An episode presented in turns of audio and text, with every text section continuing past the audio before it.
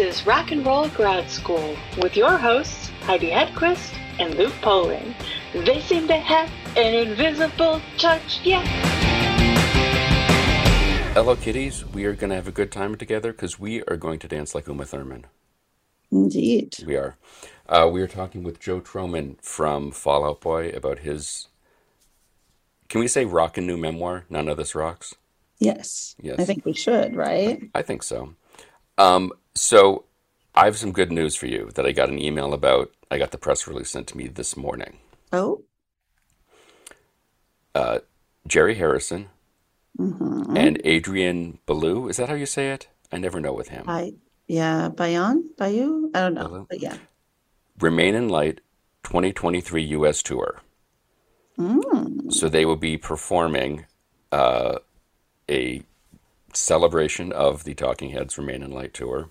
Amazing. Um, just down the street from me. Doesn't look like they have announced uh, Detroit yet.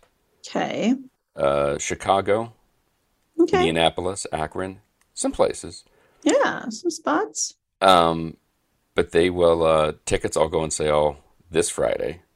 Okay. But I, I put in the request to see if we could interview because I feel like we have a lot of questions we could ask either one of them. Uh thousand percent. Yes. Did you ever find yourself living in a shotgun shack? Right. Did you ever think calling a band the Heads wasn't going to get you in trouble with the other guy in the band? I mean, one would wonder. One would ask that question. hmm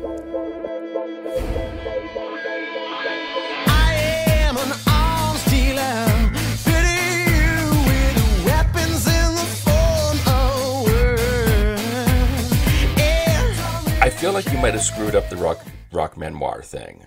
Uh oh. Like, Like you were, a- Like, like you were really it? on. Well, you're just really honest and open and very truthful about it. Like Oh. Dylan made everything up. There's a much easier Right. way to go than just pouring out your actual true story and everything you've gone through to get to where you are. I suppose so. Making stuff up is hard, though. That's But true. Yeah. I suppose. I suppose his made up stuff was were based on truths to a degree. Right. Um, it's a different kind of hard, I think, to talk about stuff openly, just because um, you have to be willing to allow people to read about that stuff. So, Well, uh, and, and and and that's something. Sorry, uh, I was just going to say that's something that I didn't think about as much until after the book was about to come out. Yeah.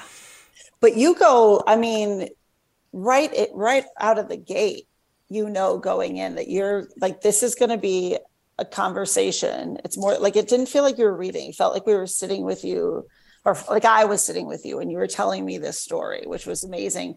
But right out of the gate, it's like, okay, we're going here. Like this is going to be balls to the wall, no holds barred, good, bad, ugly, hilarious, heartfelt, everything in between. And we're just we're just going to take this ride together. And it was you. I couldn't put it down. Oh, thank you so much. Well, that means a lot. At least it's engaging, you know? It's really funny.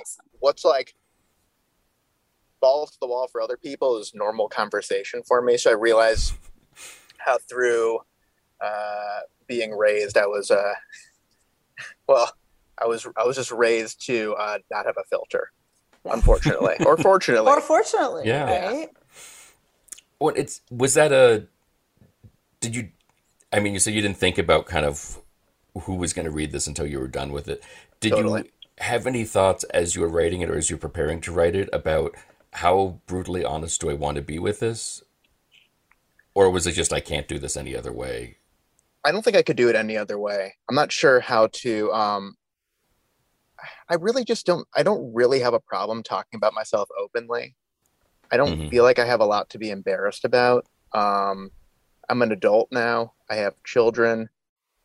I feel like that's what I set out to do one day was to have kids. I've done the thing, and everything else is in the rear view uh, Mhm. to a degree. Um, so why not put it all out there? I guess maybe so they don't read it one day. But um, But I feel like if they when they when the time comes that they read it, right? When they're old Yeah. enough to read it, they're gonna know this already. You're gonna have already told it to them. I think for the most part, there's nothing in there. It's, I'm honest, but again, like I said, I don't think there's a whole lot of embarrassing in there, No. a whole lot of shameful. Uh, again, I'm not I didn't write a book that was a bunch of um, a bunch of sex, drugs, and rock and roll. Exactly. You know, behind the curtain stories. It's really you know it's it's a lot about my weird childhood and the perspective that I have received from that weird childhood, and then I pepper in Fall Boy stuff here and there. May- Maybe not as much as people would like, but I don't have a lot of bad things to say about my band members, so they're not going to get the like, you know, uh, Charlie Watts book or whatever Right. where Well, punching Mick Jagger, you know, for calling him his drummer. oh, I love that story so It's much. great It's story. It's a great so- story. I think it was we were actually recording when the the news broke, and I think Mm-hmm. the first thing we did was like, "Have you heard this story?" Because this Yeah. is just the greatest music. Uh, It's really great. It's it's it showed how cool of a guy he was to not even care that he was in a band with Mick Jagger. He didn't care. yeah. he had his It's own like- thing. It's fine. Whatever. Just dance around. It's good. It's another gig. It's the higher paying gig. You Right. like the jazz gig more. right. Right. Well, and at any what point in your life did you realize like this is not a traditional lifestyle? Was it when you were touring at 15 as a bassist for an instrument you we should note do not play or at least did not play? Yeah, I still like barely play it. Let me just say that. I mean, like I can play a bass, but I think when you put a bass in the hands of a real bass player, it shows how much I can't really play it really well. Mm. Um, that being said, I'm sure that's not why you had me on the show to talk about my bass skills. Um, when did I realize that it was not traditional? Um, when it became my life. Mm. I think at the beginning, doing whether it was, I mean, definitely when I was 15 and touring in the hardcore band, I didn't think it was my life. I thought still being a teenager was the majority of my life. And then when I started doing Fall Out Boy, it definitely was very bad. Nobody cared about it. It did not seem like a career. I never looked at it as a career. Um, I don't think it's the right way to approach doing a band because not a lot of career success in that industry. Um, but when I think our first like real indie album, Take This to Your Grave, took off and we were like really touring hard and never at home and gone for 200 plus days a year, that's when I was like, this is abnormal. I'm never sleeping. I'm, I don't know what home is. I don't know how to like physically feel well because I just feel insane all the time. Yeah. So, yeah, that was a signifier. Living in a van. Yeah. Yeah. That Sure. would tend to be. Wow. Oh, Go ahead.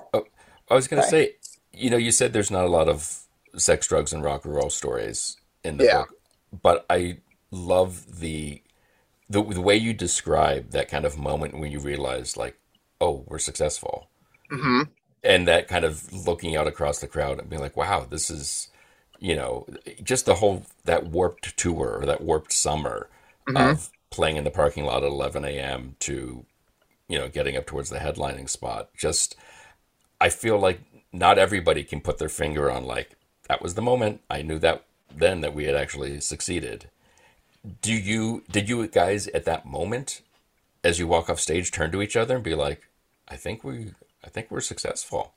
I think there's a little uh there's a little bit of knowing from all of us. I know for me, I just really vividly remember the change from like the show the day before, which had 10,000 less plus people to the next show. And I know in that time, our single Sugar We're Going Down went on the radio, went on MTV when that still mattered. And um, to see that impact in real time it was crazy. I can't imagine the rest of my band did not see that as well. Yeah. Um, I don't recollect if we had a conversation about it. I think we were all living it in our own way. Yeah. Um, but yeah, it was intense, and like we we knew we had become a big band, but I don't think anybody necessarily thought, well, now we're going to stay a big band. Because even when we went to make our next record after that, which wasn't really our second record, but it was our second major label record, which to everybody in the world is our second record. Um, there was that will they make it? Will they? Mo- yeah, will, will they not? Uh, they're going to blow it. Um, sophomore Of slump course. element.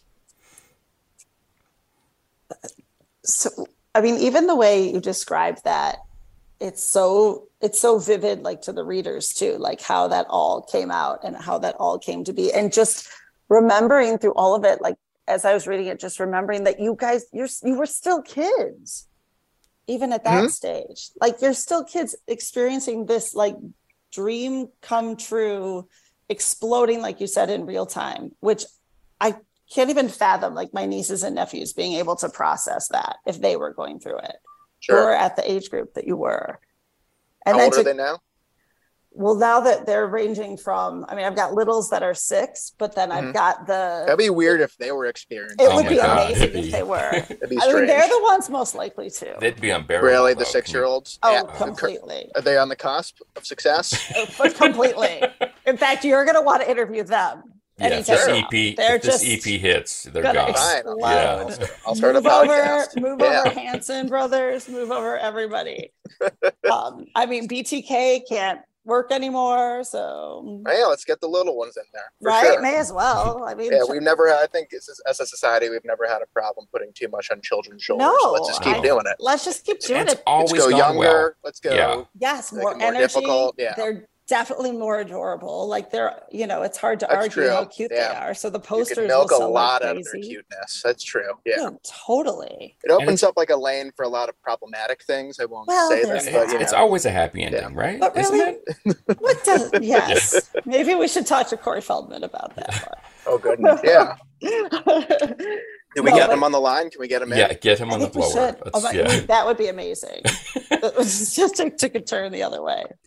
The other thing that's really cool is the way that you guys are kind of, you know, you said when MTV mattered, like you guys are right on the cusp as that was not becoming a thing. Did you guys get to go to the beach house and the TRLs and all of that? Yeah, we did all of that stuff.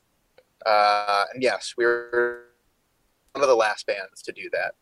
Um, we've been one of like the last bands to have guitar music on pop radio. Uh, hopefully not the last, but Mhm. um, yeah, it's interesting to like talk about the MTV stuff to uh, anybody because none of it matters anymore. But it used to matter so much. Yeah, it used very, to be very true. everything. Having a Was video on everything. MTV was a sign of huge success. There still are the VMAs, but like, who's watching a music video unless it goes viral? So I don't Yeah. really know. I'm not saying the music videos don't matter, just they don't matter in the way that they used to. Um, there's so much information out there. It's unlikely you'll see most of them. So, yeah, I don't know. It's so strange. My head is still my my body and brain. Well, body obviously not, but my brain still stuck in the time when that stuff mattered. It's stuck like in the '90s for the most Right. part. I'm Mhm. constantly reminded it's not the '90s. It's been a long time since the '90s. Yes, they could think. reminder. Yeah, a little bit. Well, I, you know, your relate sort of ties in. You know, your relationship with Scott Ian. You know, I was never an Anthrax fan, but Mhm. through MTV and VH1 and all of the you know list shows they did, he was always on there and Yeah. always interviewed and was just the coolest guy. That just Yeah. by default, I became a huge Scott fan, and so just Yeah. the stories of your relationship and working together and all that were those were some of my favorite parts of the book just like Yeah, Scott's the best. I like still don't understand why he supports me the way he does. He's always been he's just so cool, man. He's he's a great friend. He's been a great mentor. Um yeah, he's done a lot of wonderful things for me and just just by virtue of uh doing a band with me. You know, has done a Mhm. lot for my life. But I, I love the records that we made together and uh yeah, we were just texting the other day. I was going to say what his what was his reaction? I'm assuming you before the book told him that him saying to you, "Oh, you're you're looking a little little pale there," was the thing that made you realize I need to stop living the lifestyle I'm living and get off pills and everything else. Um, what was his reaction to that? Is that sort of like I'm assuming it brought you closer together or not? Sorry, you there? Yep. Yeah. I lost you for a second. Oh, I had the greatest Uh, can you question ever. can- yeah, I know. I want the brilliant. end of it. I got like. I got the I got the first half and I lost the second half. Uh, but did you talk to Scott before the book came out about sort of how much he means to you as a person, as a friend, and the fact that he was the one that kind of gave you the, I don't know, if the impetus to say, I gotta, I gotta, yeah, change how I'm living. We didn't talk about it. Guys are really good at emotions. Oh, completely, yeah. We're great. We love talking about emotions with each other and uh, really reliving trauma together. We love Mhm. that stuff. sure. Uh, no, we didn't talk about it, um, but he did read the book. It's funny. He sent me. He read that part and he's like, "Yeah, I just read the part about where I told you to stop doing drugs." And he sent me a photo of like me on I think like the red carpet for like a Kerrang award show with like literally a monkey on my back. Wow. And I'm not sure if he was like being serious or making a making a joke because it uh, it worked as a joke and Kinda it works also, either way. Uh, was the time where I was very high all the time. So um, yeah, but no, he uh, he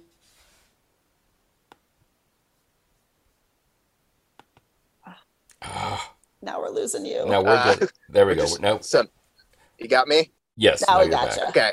Uh, Scott was just saying, uh, or I was just saying that Scott, he did read my book. He had, he said nice things, which allayed my fears. And then, um, he even told me probably to stop being so hard on myself. But that's like a big part of the book, you know. Mhm. Can't lose, is. can lose its edge It if I remove that. I know. uh, But you are very hard on yourself. But it does make you Mhm. extremely lovable. Oh, Not that you wouldn't be lovable otherwise, but Aww. no, I don't think I have to. Someone's, got- I got to do it so nobody else can.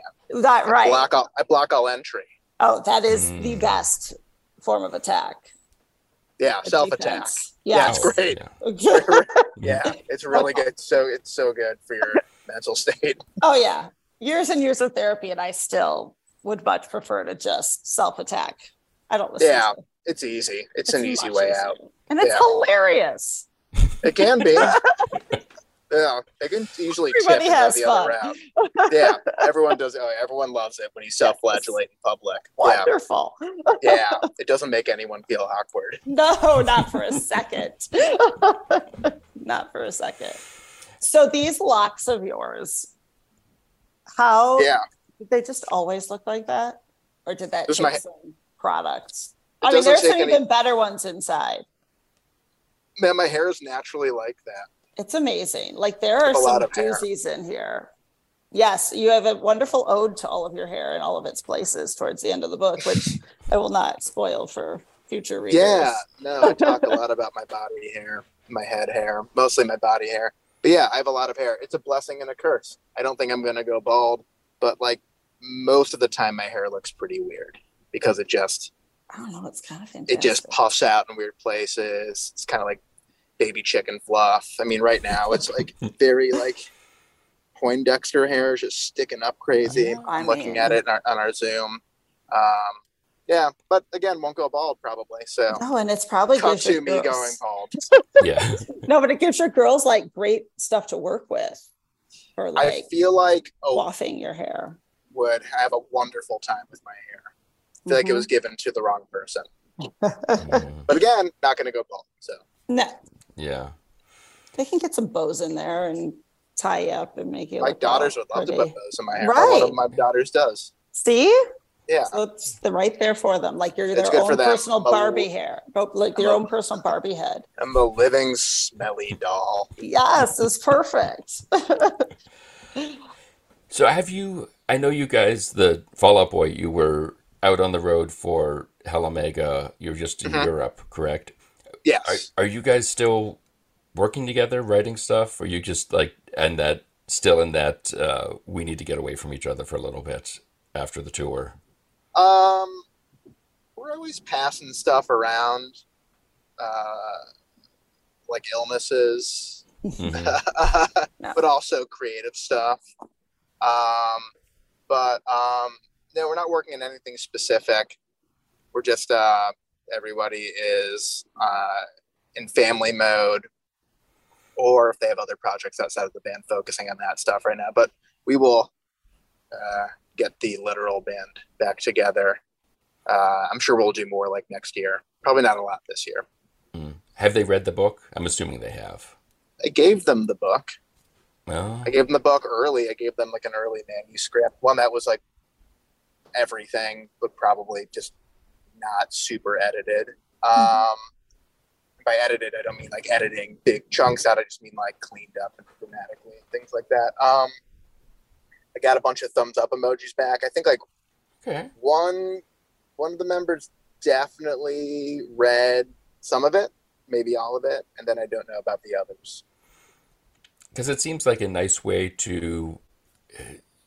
I think you, you do a very good job of owning your own, where you were at that time in your headspace and the Mhm. way you interacted with them. Plus, it was a nice way to be like, hey guys, can we maybe go back to the guitar stuff and listen? Yeah. Um, yeah, I was just wondering how that went over with them. If they were like, oh, okay, yeah, we should get rid of the Uh, synth. Or were you guys had that conversation of, to be to be determined. yeah. We'll see. sequel. You know, yeah. Uh, I don't. Um, I'm not the boss of the band. Uh, Mhm. I'm just a loud vocalizer, which, you know, again, the more you uh, vocalize a problem, the less people take it seriously. But that being said, who knows? Hopefully, that'd be cool. You know, I mean, I'm not trying to besmirch albums of the past. And I love like a lot of the stuff that we did uh, after our hiatus. Uh, I love the experimentation, the ways in which we use sampling, and the co-writes brought out interesting stuff that would have never come out otherwise, and we had additional hit songs because of that. And it's prolonged our career. So, no, I'm very happy with all of that. But it would be cool to get back to basics, but not in a basic way. You know, we can't make Cork Tree again. We Right. could, we're that's not the kind of band we are. We're not looking back. We're always trying to look forward. So if we did a guitar album again, uh, it would have to be Fall Out Boy in 2020, whatever year. You know what I mean? It has to yeah. be modern. It has to be modern and current. It would just have to. It, it couldn't sound like a nostalgia. record. Well, don't you think it would have, if you made Cork Tree again or for, again for the first time, it wouldn't resonate the same as it did in that era either. No, even though like early aughts emo has become popular again in a weird Right. way, but no, I don't Okay. think as an entry point it would matter. Mhm. Like people might even like it, um, but not in a big way. It's already been done. The movement happened, Yeah. so uh, it's over. For now. Yeah.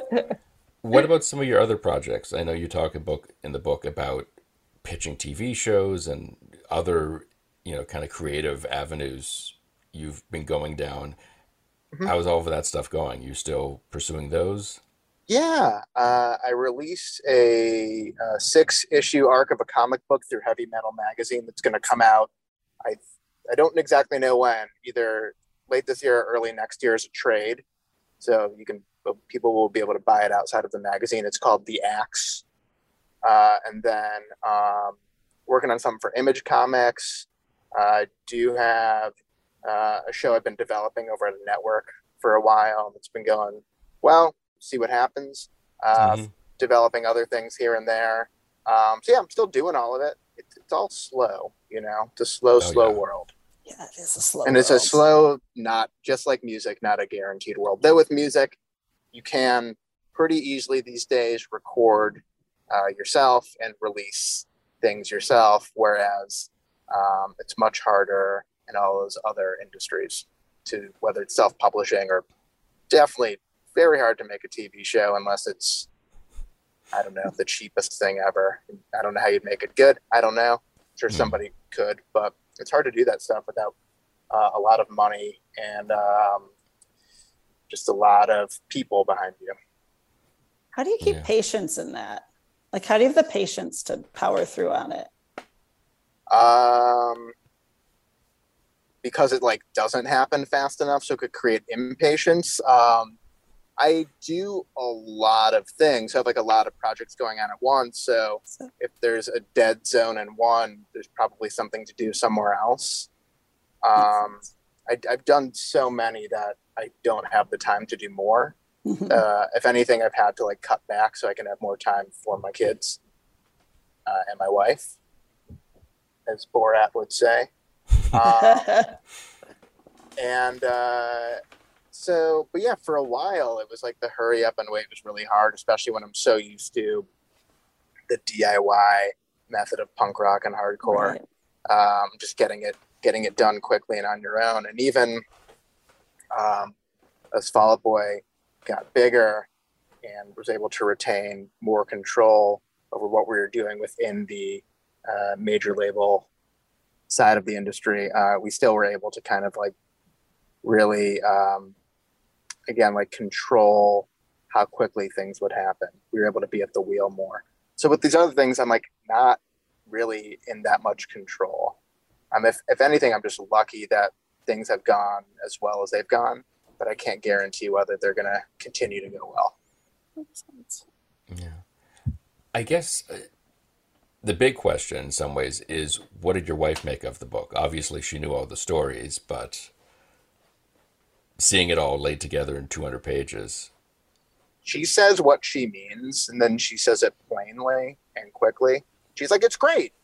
That That's works. what she said, and then like, I was like, maybe she doesn't like it. And then like a, a mutual friend was like, "Nah, she said all these nice things about it to me." And I'm like, "Oh yeah, that's, that's how it works. She says it to you, but I just get the like, it's great." And I'm like, "What's the hidden meaning? Here? What's between the lines? What do you mean it's great? Hmm. I mean, it's greatly disappointing. Is that what you mean?" Right. Uh, but no, I Greatly think, yeah, embarrassing. greatly embarrassing, greatly shameful. I'm greatly divorcing you. what is going to happen? Um, but no, yeah, it's been like uh, overall, I'm like pleased with the response to the book. Um, it, like I said, it's been definitely uh, an exposing experience, and I think with that exposure comes the um, kind of jerk reaction to shy away at times. Mhm. but you know i haven't gotten a bunch of hate for it. Uh, I'm surprised at how it's been reviewed. And uh, i'm just happy any i'm happy anyone likes it. So Well, it's something. i'll take what i can get move mountains. I can work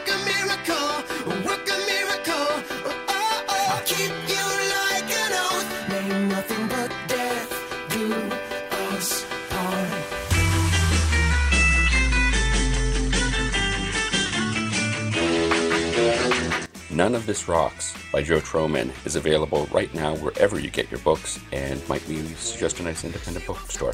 For more information on what Joe and the rest of Fall Out Boy are up to, check out their website, falloutboy.com. You can check us out on all the various socials.